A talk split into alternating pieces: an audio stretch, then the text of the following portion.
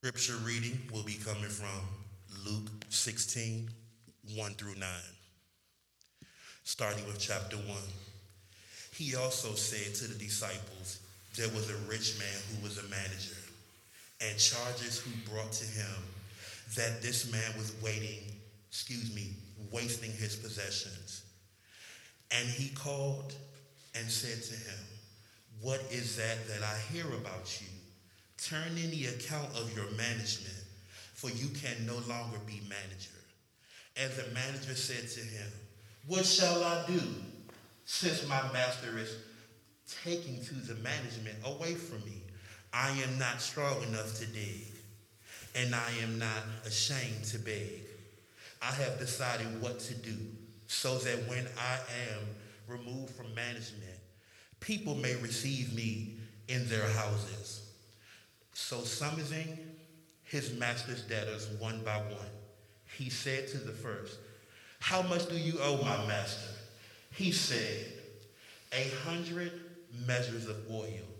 He said to him, Take your bill and set down quickly and write 50. And then he said to another, And I may do, how much do you owe? He said, A hundred measures of wheat.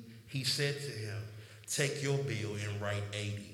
The master commanded that the dishonest manager, for his shrewdness, the son of the world, and more shrewd in dealing with their own generation, that the son of light. May we have a blessing to the reading of God's word.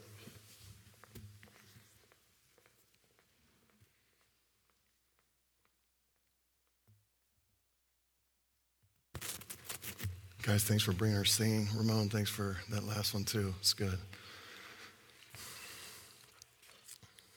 All right, so uh, every year we do this series on generosity, and we're doing it this year with Bridges, uh, our church plant, Michael Gregory, and Richard Liu. And uh, every year we do this series. It's only, we usually do it like just three weeks in a row. And we do it on generosity, and we don't do it on giving. We talk about generosity, not giving. And why is that? I, I don't think generosity can be equated with giving money. Uh, because you can give $50 million to a uh, conservancy for a natural preserve, like a South Pasadena couple did this last week $50 million.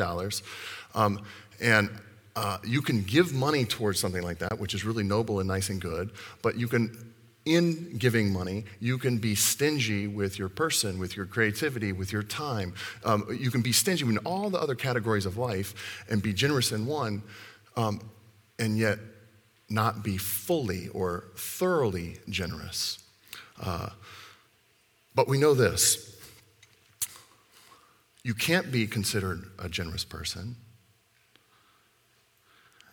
and not give your money away in a radical way because that also is a category that falls under a changed heart of generosity. And so, um, I don't know why this is, but Michael and Richard always give me the, um, the money sermon. Do you guys think something fishy is going on there? Um, we, we, usually talk about the, the main buckets, the main categories um, your time, treasure, and talent of, of categories of generosity that we are asking God to move in us for. And I always get the treasure one. So that's going to be the same way. You know, when I first read this passage that Ramon read for us in Luke 16, uh, there's something about this parable that doesn't really sound like Jesus came up with it. Uh, right? Like, like uh, it doesn't sound Jesus like. It catches you a little bit in this uh, parable. Like, wait, is Jesus really supposed to say um, that in his own story? But let's understand the story really briefly. There's a wealthy guy, and he has um, his right hand man, his manager, and whatever this right hand man does in the markets or in the community is a legally binding transaction. It's as if the rich man himself did this transaction. And so it comes back to him that, hey, this guy is ripping you off. He's taking your money, he's taking your possessions. And so the, the rich guy gives his right hand man, the manager, um, a pink slip. He fires him. And he says, hey, I'm going to need those, uh, uh, those accounts back from you, okay? So there's a little gap in time before he gets the accounts back. And so this, this manager uh, knocks down, just hacks a lot of debts in half in the community. And this is what he does is he makes a lot of friends for himself and in an interesting way also kind of expands the, the name and the largesse of his master as well, the rich guy. Uh, and that's the story. So uh, Jesus says this. Uh, he says, um, in his own story, he says, Look, um, manager, you're dishonest. That's why you're fired. But well played. Well played. That's a good move. That's a good move. Uh, so Jesus is saying is this is um, the guy in his system knows how to use money for future things better than his own followers do about future things. Given the system, that's what he's praising. So, Jesus is saying that, and because of what he is saying tonight, here's our question How does that enable you or me to give our wealth and our assets away? That's a big question. Like, how, what Jesus just said, how does that help me give my wealth away? Because it's hard. Uh, and so this is what, these are the three points I want to talk to you about. Is that uh, one, we enjoy, spend, and manage the wealth of another.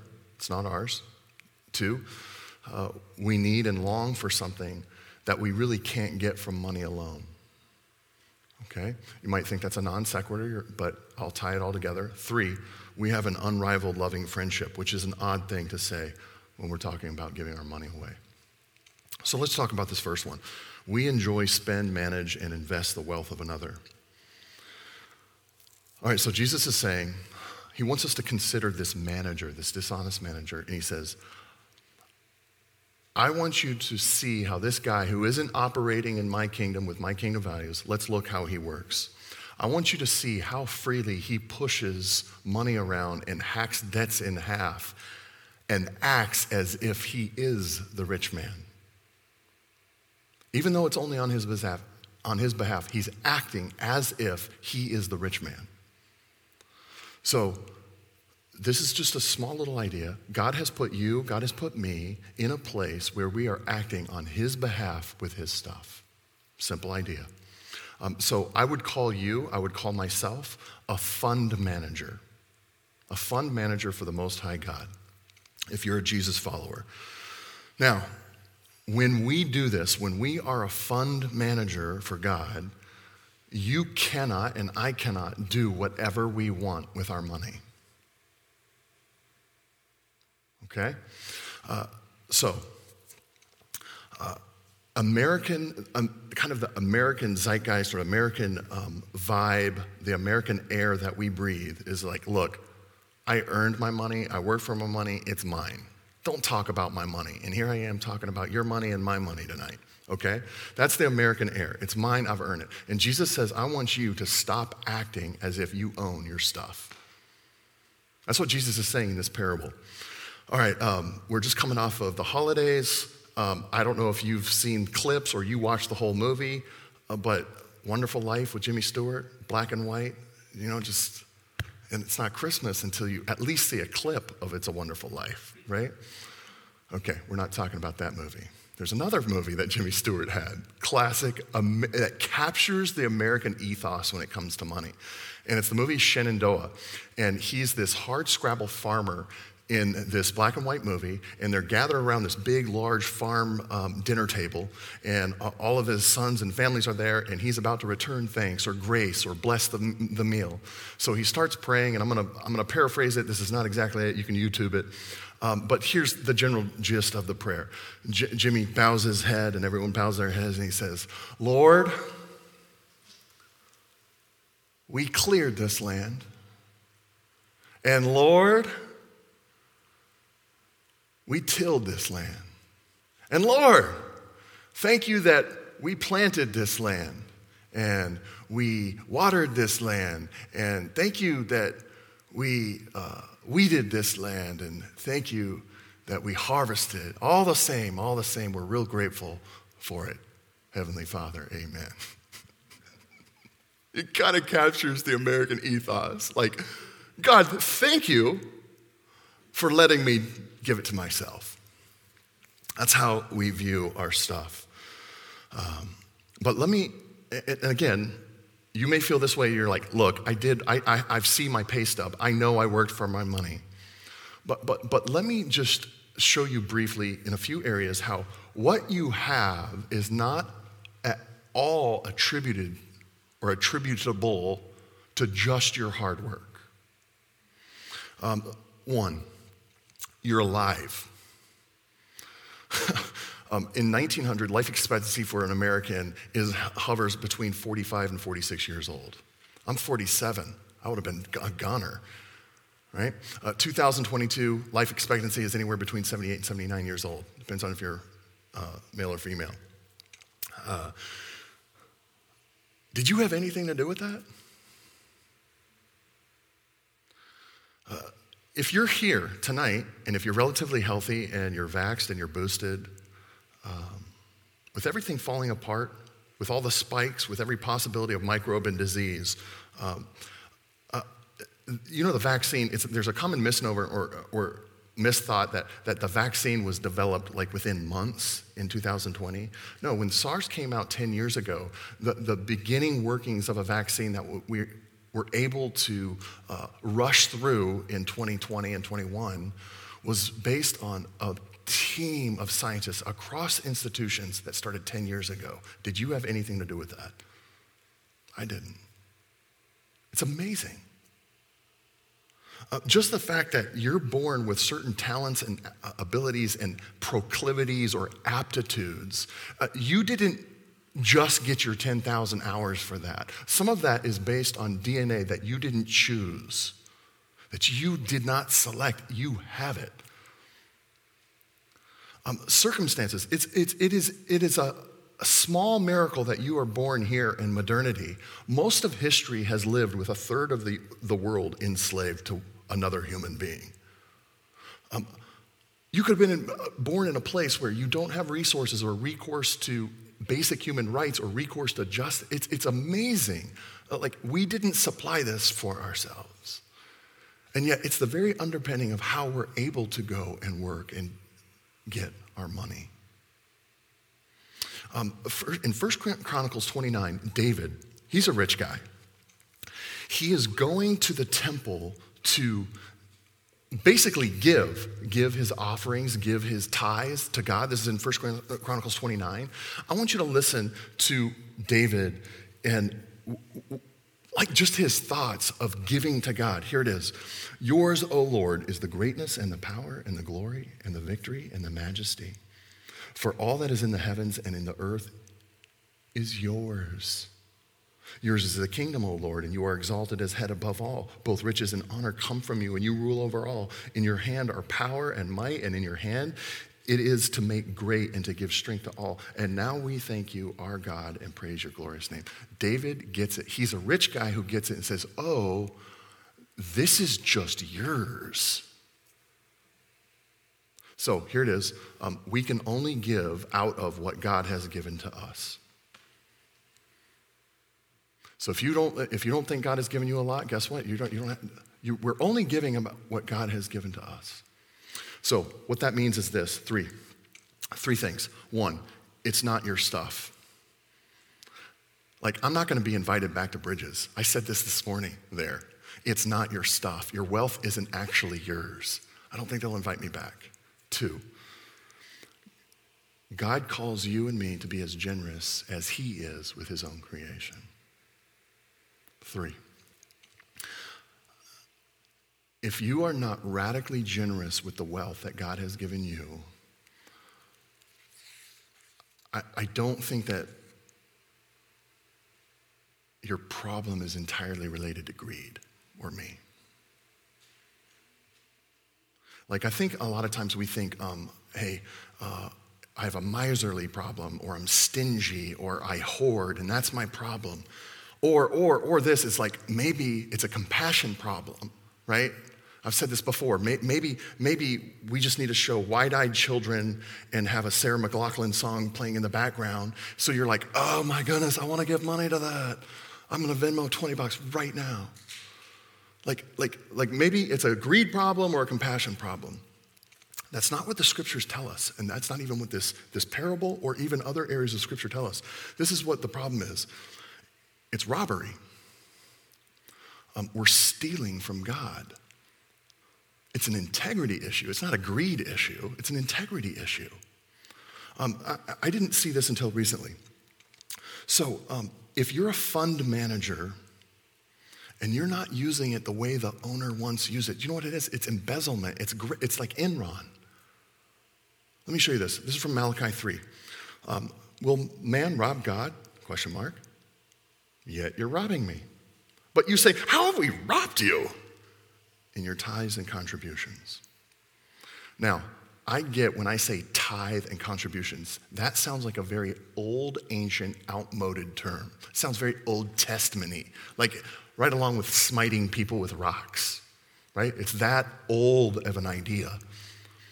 Um, but, but let me, let's just work through this a little bit. Uh, if you're going to give your money away, generally in the Old Testament, that idea is a tenth, 10%. Now, I think um, I, I, do this, you can do this, you're like, that is kind of a lot of money. That's kind of obscene. That's, that's a lot of cash. I, like, I don't give that much to charity.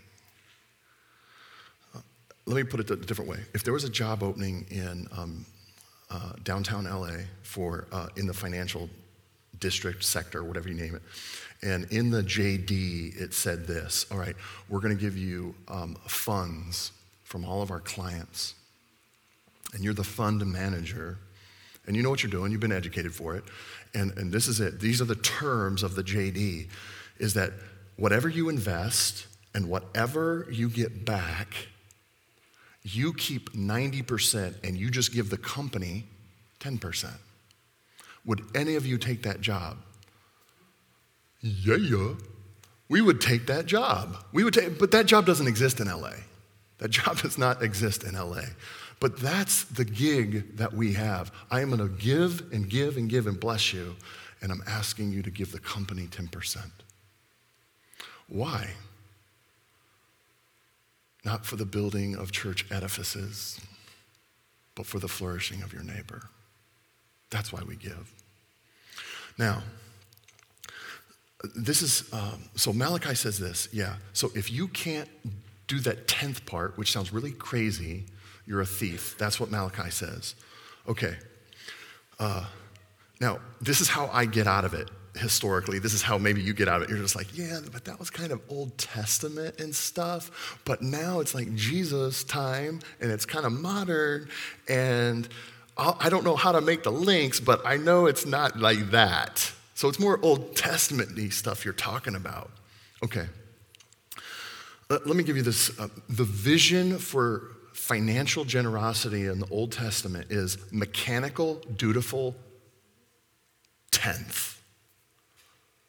Let me give you the vision for generosity in the New Testament, and, I, and you guys can pick which one you like. Here's the vision for generosity in the New Testament Jesus giving himself up all the way to death not 10%, but 100%. So the vision for New Testament generosity is bleeding generosity, not dutiful generosity. Everyone's like, well, I kind of liked, you know what? Old Testament's not that bad. Leviticus is kind of strange, but okay, let's, I'll take that. right? This vision for generosity. Now, I want to make something clear you guys know this, is this is a family con- conversation. This is not for someone visiting. This is not for someone who says, hey, I'm, these are not my people. I'm not walking with Jesus with you. I'm just exploring the claim. It's not for you. It's a family conversation here. Um, now, notice this is giving your wealth away does not mean giving it to this church. I want to make that really, really clear. I mean, yeah, we have to function, but I don't care. At the end of the day, I don't care. I am talking about if you do not radically give 10% of your wealth away for the advantage of your neighbor and the flourishing of your neighbor, you are a thief if you're a Christ follower. You're a thief. And some of us are thieves. I've been this. I've been a thief with a Bible and a smile. You can be a thief with a Bible and a smile. Okay. Wow, no wonder you're not getting invited back to Bridges. Two, it gets better. Better? Everyone's like, well, that was kind of, I don't know if that was good. Two, um, we, this, is, this is why you can give your money away because we've been using our money for something else. And I'm going to show you in the second point is that we need and long for something that we can't get from money alone. So Jesus sets this up in verse 8. He says this The master commended the dishonest, or, dishonest manager for his shrewdness, for the sons of this world are more shrewd in dealing with their own generation than the sons of light. So Jesus is setting up this story to point to um, where he is going to describe the better actions with money. So this is what the dishonest manager did is he gave up some short-term gains and put it into something that was more valuable that would benefit him later and for him that was relationships. Jesus points it out in the parable. Now, I, I think all of us, I, I think I, I, am assuming that you guys are pretty savvy with money. I'm assuming that. Um, but I would say this is I think a lot of us don't mind short-term non-financial growth for the promise of massive financial growth later. Um, did you know Amazon, and some of you guys may have been investors, Amazon investors were willing to go with 12 plus years of no profit, no profit whatsoever, putting all of that money back into building this machine that later, lo and behold, all the monies would flow to. Right? We know this concept. We're willing to put up with short term nothing to get us something later. That's just like investing 101. Um, this, is, this is what Jesus sees in the sons of the world. Like, you, they get this concept. Pouring stuff into things that will grow for you later. They get that. And he's saying, sons of light, daughters of light, like, you need to understand that you could pour it into something that is going to bloom and boom later. So here's the real question um, What's going to last in this investment scenario with the kingdom? What's going to last and what's going to survive all market corrections? What's going to survive? And Jesus says, Look, I can give you some perspective on this. I think relationships are going to survive and not the stuff. Like, there's no investment I can think of asset class, material, coins, art, bullion, whatever it is, crypto, whatever you got. N- nothing is like has bear spray to keep the bears away. Nothing. It's going to disappear. This, is, this is what's interesting to me is um, Jesus doesn't keep it on this theoretical, spiritual, ethereal plane when he talks about our wealth. He's like, look, stuff you can buy can disappoint you. So put your money into eternal things, and I'm going to call people eternal things, relationships eternal things. Um, and you say, okay, that's fine. But it actually doesn't move my heart to give, and it doesn't move your heart to give. But this is what Jesus, this is how what Jesus says helps me, and I hope maybe it helps you tonight too, is this. Is he doesn't describe my wealth and your wealth in terms of like, um, you know, bejeweled fountains and uh, diamond encrusted columns or um, golden streets uh, or golden toilets. I always use that with my kids. It's probably from Austin Powers or something. They asked me for something, I'm just like, yeah, when I get a toilet made of solid gold. Um, I know what I'm getting for my 75th birthday. Toilet made of solid gold. Uh, but he doesn't describe it in terms like that. He describes it in terms of friends. Wealth can be friends, and it does something that money can't do. So, uh, uh, Michael Wilcock, he's, a, he's a, a Bible teacher and scholar in the UK, and he writes on this parable, and I thought it was just a money little paragraph. Let me read it for you. He's, he's writing, talking about this parable. He says, Although these things, your property, ability, and time, belong to this life only, what will happen to you then when you pass into the afterlife will depend on what you were doing with them in the here and now. Make sure the use of your money will bring you into a fellowship of friends that will survive beyond death. A fellowship of friends. What a great little phrase.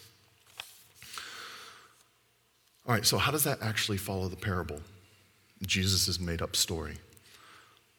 Well, the manager was about to suffer a death. He was about to get fired, lose all position and perks, about to lose it all. What was going to survive? His new friends that he had made by hacking the debt. His new friends were going to survive. Uh, now, I, I, think that's true in a world that, in a secular world, um, absent God.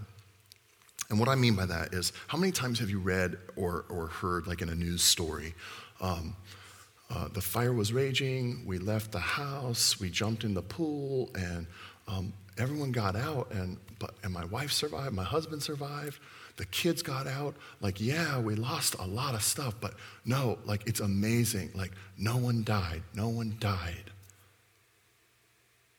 Like, we're so grateful. It's just stuff. How many times have you read that? I've read that. We lost everything, but the relationships are far more important than the stuff. Okay, you can think, okay, making friends is nice, but that doesn't, I don't, I don't know if that makes me want to give my money away. let, me, let me show you something. What do you look for your money to do for you, and what do I look for my money to do for me? Um, well, let me, let me just put it really bluntly. Um, making money makes me feel important. It makes me feel like a man. It makes me feel like I'm worth something, like I did something right, and maybe on a bad day, it makes me feel better than my peers. I'll keep it blunt. What's the question that people have when they retire? I've heard this over and over and over again. Who am I if I am not doing this, this, and this? Who am I? Uh, uh, we've simply attached money to identity, value, and worth. We've said, I want you to, money, I want you to give me back those things. Um, there's there's uh, that show, Mad Men, and Don is the boss. Peggy is works for Don as an employee, and uh, uh, they work at this ad agency. So Peggy comes to Don. Peggy goes to her boss, and Peggy says this. Um, why don't you ever say thank you to me? Why don't you recognize me? Why don't you say I did a good job? And Don's response says, That's what the money is for. You work, I pay you. But Peggy captures what we're wanting. We're actually, yeah, I wanted a job, I wanted to get some money, but I actually wanted more from it. I wanted approval, I wanted recognition, I wanted gratitude. Like I wanted something more. F- it wasn't just a check. Um, why is it why is it this? Why is it when people make a pile of money, they want to jump into the philanthropy game? Like why would you why, why would you ever want to do that? Because they, they're looking for something so that they feel significant, worthy, good, no, like dare I say it, they're looking for some fragment of love. And I'm going to say this, it sounds even a little cheesy now that I see it in print. In the end, the only thing your heart needs is love. it does sound a little cheesy, doesn't it? Um, because this is it is you feel truly wealthy when you have that and let me show you how um, uh, for many in los angeles uh, money is just a way to make you lovable or more lovable and let me, let me show you this. Um, so, in online dating, this is just LA here. Um, uh, it probably bleeds over nationally, but, but I, this is the data that I have. Uh, so if on your profile, if it shows that you make um, at least $80,000, uh, that's the tipping point for the number of replies and clicks that you'll get on your profile. 80,000 is the, the magic number. Um, at $150,000 reported as your annual salary on this dating site, um, your replies and people who want to uh, magically want to get to know you um, statistically doubles from the rest of the field at 150K. Okay, listen to this. The person lying about their salary on their profile is playing precisely the same game as the person clicking on that profile. I'm equal opportunity. Do you see that? We've culturally agreed that money helps your lovability. We've culturally agreed. This is in studies I was reading this past week um, that examine personal wealth that a person reports, right? Um, they, a person reports the greatest amount of wealth satisfaction when they live in a community where they love the people around them and they feel that they are loved in return. Now, check this out. That category beats uh, access to transportation, walkable access, crime rate, public services, parks, merchants, views, privacy, house prices, even actual living conditions. I want to know, I, I, have a community of people that I love, and I know that they love me in return, and I, have a, I report a greater satisfaction with my wealth. Um, this is a little cheesy too. Loving conditions have a greater appeal than living conditions if you want something memorable. I changed a vowel. Yeah, Tim, you were redlining the creativity there. All right, this is what blows me away. In his parable, Jesus doesn't appeal to what we think we want money. He appeals to what our heart wants, and that is friendship and love. I, I, I think that blows me away. Uh, I, I, mentioned this to several of you a few years ago, um, but there was the story of Todd Marinovich, which is an LA story all in itself. Uh, and there was this little uh, uh, long format article in Sports Illustrated and um, he grew up under a guy named Marv Marinovich. That was his dad. And Marv wanted his son Todd to be a quarterback. And so uh, when Todd was one years old, he had him working on a medicine ball and um, stretching weights, a dietary regime, no, no ho-hos, no ding-dongs, no McDonald's, no sodas. Uh, but Marv was just a raging beast of a dad as young as 10, Todd said that his dad would openly slap him after bad athletic um, performances. And so Todd grew up thinking this like, um, I know how to calm my raging dad, the turbulence at home. I know how to calm that. And this is what he thought by thinking, I just have to play better. I just have to play better. So Todd grew up that way. Um, you guys might know this. He went to Mater Dei, went to San Juan Capistrano, went to USC, went to the Raiders, and then just drugs and escape just derailed Todd Marinovich's uh, pro career. Um, it's a sad but really hopeful article, actually. But there was something that was aching in that article. Uh, and Marinovich said this He said, I would have given all of my millions if Marv said, I love you unattached to any performance. What? He said, I longed for a time when my dad would let me snuggle up to him. I would have given millions for that. But he never did it. That's a 53 year old man talking. Talking about non performance based love and friendship instead of millions. See, we use money for different things, don't we? We use money for love. That's what we do.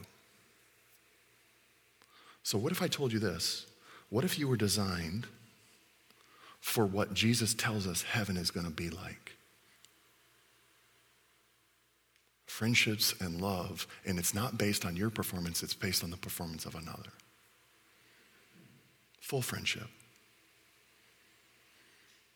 You know, if that was going to be true, and it's guaranteed, and we don't have to use our money to get that love, and you knew it was a lock, you knew it was guaranteed, wouldn't you part a little more easily with your money? We want to use our money to create a fellowship of friends that will survive beyond death. Okay, this last point is super, super quick. I bet I can do it in under a minute. Let me tell you this you all and I have, we have an unrivaled, beautiful friendship, loving friendship. So, how is this possible to give? In 2 Corinthians 8, there's a worldwide, well, I mean, pretty localized, but it's big. There's a, instead of a pandemic, it's a food pandemic or shortage, a famine. And so Paul is writing and fundraising to a bunch of churches to help people that do not have food. And he writes to them. And he says something really interesting. I'm going to paraphrase it because I want to go quickly. He says, I, Guys, I don't want you to give your money away because I'm nagging you about it. I want you to give your money away out of love. Well, how is that possible? I want you to think of this. Think of Jesus Christ. And we get this from Philippians 2 and dozens of other passages.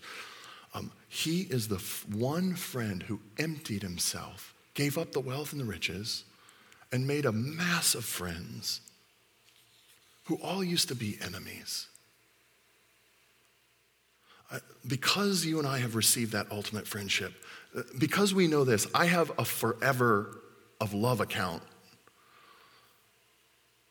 we don't need money for all of that identity, approval, worth, value, that significance cycle. We don't need money for that anymore. See, that's how we're able to give our money away.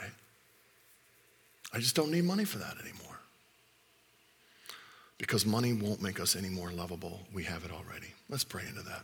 Jesus, um, uh, uh, uh, you know, first of all, confession Lord Jesus, you know this. You know I have used money for my own ends time and time again. My friends have too. But we don't want to be just use our money for selfishness. We want our money to be for the benefit and the flourishing of our community and neighbors. Some of them we don't even know, some of them we do know. So help us in that. That's what we want, we long for. And may it come from understanding, knowing sweetly that you love us. And our money doesn't make us more lovable. In Jesus' name, amen.